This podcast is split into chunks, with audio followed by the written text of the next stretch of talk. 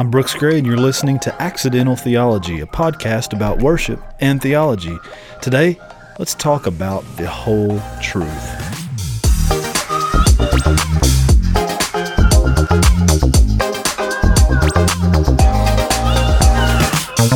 Welcome, welcome, welcome. Thank you so much for joining me for another week of podcastery. This is going to be a good week. I have been listening to some new music, and this spurred on this topic that I want to talk about today, which is the whole truth. Just recently, David Leonard, a great songwriter, formerly one half of the group All Sons and Daughters, has released a new album called The Wait. And if you haven't listened to it yet, I highly encourage you to go check it out. It is uh, phenomenal. I don't know what else to say about it. It's just a, a great album. But not only that, if you go to YouTube, he's got a playlist and he's created this mini, basically a long mini movie. It's broken up into the separate songs, but walking through the story of what he's singing about. So, yeah, I don't really know how to explain it other than that. And you should go check it out. It's it's great. Watch the whole thing. Ditch whatever you're going to watch tonight and watch that. The Wait on YouTube by David Leonard with that, the very first song on that album, called The Wanderer, Wanderer, I don't know if I'm enunciating that very clearly, but it's hard for me to say. The Wanderer is a song that the first time I listened to it, I thought, yeah, this is a cool song. I'm digging it. I like it. But the more I listened to the album, and I'll be honest, I had the album on repeat for a long time, and I'm still kind of have it on repeat. I've listened to the whole thing through probably about 25 times. It's kind of crazy. But when I get new music that I like, I become obsessed with it and I just keep listening to it over and over. I'm weird like that. But the more I listen to this song, the more it just really grabbed a hold of me. And and it really happened one day probably on my drive home from work. I was listening to it and all of a sudden it just clicked and made sense. And I got kind of think I think what he was he was he, he, well I got kind of what he was saying, but it also opened up something else to me that just kind of God started working on my heart and I started thinking about this, which is the title of this episode, The Whole Truth. And I just want to start by reading off some of the lyrics for this song. I won't read all the lyrics. Um, but you should go check it out. Type it into Google. Just look up the lyrics. But he starts off by saying, I'm a prodigal. I can make it on my own. I am a runaway. I would rather be alone. And it only takes a moment before the thrill has gone away because I am a wanderer. And he goes on to talk about how he's a criminal and he's a hypocrite and all these things. And then the second verse hits. And when this second verse hit is really where this idea clicked for me just one day driving home in my car. He, uh, the chorus ends by saying, And though I wander far from you, you find me and bring me home. And the second verse says, Because I am a child of God, I am loved and unashamed. Yes, I'm a child of God, and forever I'll proclaim that it only takes a moment to wash it all away.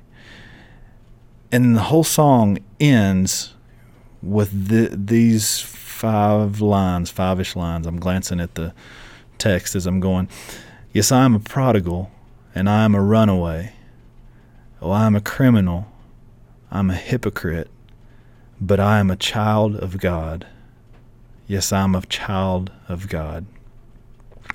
So when someone testifies in court, I actually looked this up and it's it's quite intriguing that different countries around the world basically have the same text in one form or another, but includes these these words. When someone testifies in court, they they do so by claiming, and you have to say this or you have to affirm that you will do this to tell the truth, the whole truth, and nothing but the truth. In the actual wording, if you look at un, in America, it says, "Do you solemnly swear?" that you will tell the truth, the whole truth, and nothing but the truth. And it, it either ends with "So help you God" or "Under pains and penalties of perjury." I guess if you are not a believer in God, then but that's a whole nother topic we could talk a long time about. But that's a big deal because you can see how hard it is to do to do that to tell the whole truth and nothing but the truth because what I hope to discuss over the next few minutes is we don't even do that with ourselves. And and we're really good about telling uh, sort of half truths about ourselves.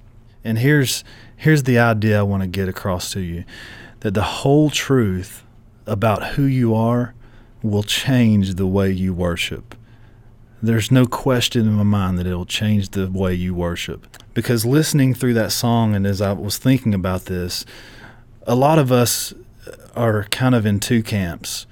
We either believe the truth that we're wanderers, that we're criminals, that we're hypocrites, and that we're runner, runaways, and all that stuff, and we're like, yes, I know how awful I am.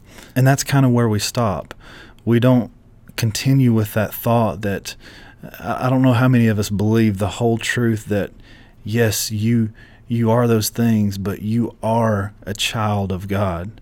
In 1 Corinthians chapter 6, I love this scripture because it, I'll just read it for you. It says, Or do you not know that the unrighteous will not inherit the kingdom of God? Do not be deceived. Neither the sexually immoral, nor idolaters, nor adulterers, nor men who practice homosexuality, nor thieves, nor the greedy, nor drunkards, nor revelers, nor swindlers will inherit the kingdom of God. And here's the part that I love. And such were some of you, but you were washed, you were sanctified, you were justified in the name of the Lord Jesus Christ and by the Spirit of our God. When you understand the whole truth about who you are, that you are a wanderer, that you are a hypocrite, and you're a criminal and a runaway, but that you're also a child of God, that God calls you his child through what Jesus has done for us by washing us and, and justifying us, we will not be able to not worship God. And it's it's not easy to always do. Sometimes it's it's hard to remind yourself of, of that whole truth. But you will not be able to get to a point where you don't worship God. And Acts chapter 4, verses 19 and 20 sums this up perfectly, I think, because Peter and John had just healed a man and, and they were they were brought before a council and told that hey you can't do that. You don't need to be talking about Jesus. Quit telling people all these things you know it's fake news, if you will. That's what the council was saying to Peter and John. But they were like, listen, whether it is right in the sight of God to listen to you rather to, than to Him, you can be the judge of that. But we cannot help but speaking of what we have seen and what we have heard. And I'm certain that that'll be true of our lives as well. When we fully understand the whole truth of who we were and and not necessarily even always who we were, but even the things that we constantly battle with. And that God calls us His child, that He loves us enough that He would call us His child, that we've been washed, we've been justified in the name of Jesus. Uh, we can't help but tell of what He's done in us and, and for us. And even when you think about the prodigal son, there's an interesting part of the prodigal son that I think a lot of us look over and, and don't really pay attention to. And I'll, I'll, admit I didn't really think about it in these terms until I started thinking about this idea of understanding the whole truth of who we are. And and that's this: when we only see part of the truth of who we are, it it leads us to ruin. The prodigal son knew who his father was, and he knew the inheritance that he was entitled to. And that led really to an unhealthy pride and, and sense of entitlement. But when he finally came to the realization of the whole truth and who he was, that he was a, a wanderer, a hypocrite, and, and a, literally a prodigal, he learned more about his father's heart and what it meant to be his child. But because you know, he wandered off. That he he said, "Give me my inheritance. I'm doing my thing. I'm, I'm going off you know, I want to live while I'm living, that sort of mentality. He went off and did his own thing. And then when he came back to his father, finally having to admit, hey, I've messed up. I've done some things that I'm ashamed of, but I would love to just be able to serve in in your fields and take care of your animals because at least then I'll know I'm fed. But then the father goes beyond that. He said, No, no, no. You won't just work for me. You won't just sleep in my barns and, and be content with being fed. I'm going to throw a party for you. I'm going to show you what it means to be my son and what love truly looks like. And you can't tell me that that his relationship you can't tell me he was ever the same after knowing what he had done, you know, who he was, and then the response of his father. Luke chapter 7, Jesus, um, Jesus is teaching and, and talking, and he is giving a parable about, you know, asking who who would be more thankful and be being forgiven. And he ends up in verse 47 by saying this He who is forgiven little loves little. When we get this idea in our mind that we've been forgiven a little, we, we love God a little. We show up on Sundays, we sing, we go to Sunday school. But beyond that, it does there's not a deep relationship. And I'm afraid that for a lot of people, they have this idea, they, they have this they have this knowledge of a half truth about themselves that God loves them, He cares for them, but they don't really understand how much they've been forgiven. When you can see your heart for what it is before the Holy Spirit got a hold of you, that you were a hypocrite, that you were a prodigal, that you wanted to do things on your own, that you were a criminal when it came to the, the holiness of God, you were a criminal.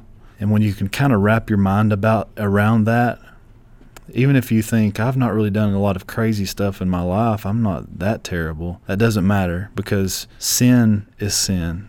And somebody who's been out, you know, living like hell on earth, as opposed to maybe somebody who grew up in church, you know, didn't get into a lot of terrible things. They were they were able to stay out of drugs and premarital sex and all that stuff, there was still sin in their lives. And in light of God's holiness and perfectness, any sin is a total separation from God. And when your mind starts to kind of understand that, you start to really see the love of the Father. To quote the Casting Crown song, Who am I that the Lord of all the earth would look on me with love?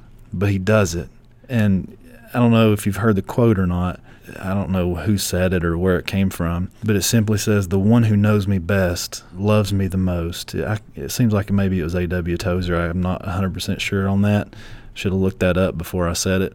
but the one who lo- knows me the best loves me the most. And when that statement becomes more than just a phrase and it really sinks its teeth into the very depths of our heart, we'll never be the same because we know the hidden parts of our heart. Us and God are the only ones that know the hidden parts of our hearts. And when we're brought to a place where we realize those those darkest parts of our souls have been forgiven, it's life-giving. It's it's chain-breaking. It's the truest sense of freedom that we can know.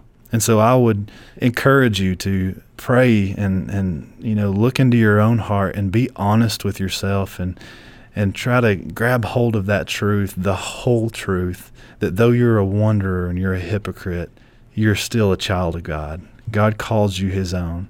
And I guarantee you that as you start to understand that more, it'll change the way you worship. It'll change the way you come to church and it'll change the way you interact with people. So I hope that's encouraging to you. It's been really challenging to me this week as I have been thinking about it and really letting it grab hold of my heart. And I look forward to hearing stories from you about how God you know, maybe opened your eyes to maybe more of the whole truth of who you are and what that means to know that God looks on you with love. So come back next week. I have some good news. I have confirmed it. We have a date set up to record. We're going to have our first guest. I've been talking about it for a few weeks. Yeah, cue the applause. I don't have an applause track, but if I did, imagine there's applause in the background. Finally, we're having a guest on the show, and we're going to be talking about an interesting topic, at least it's interesting to me, which is technology in a worship service. We're going to talk about lighting and screens and all that good stuff. So, I hope you'll come back and join me, join us as we have a pair of us I hope you have a phenomenal week and that you find someone in your life this week to share the love of God with. Whatever that may look like, I hope you can be a blessing in someone's life. Until we come back and meet again, God bless. Have a great week.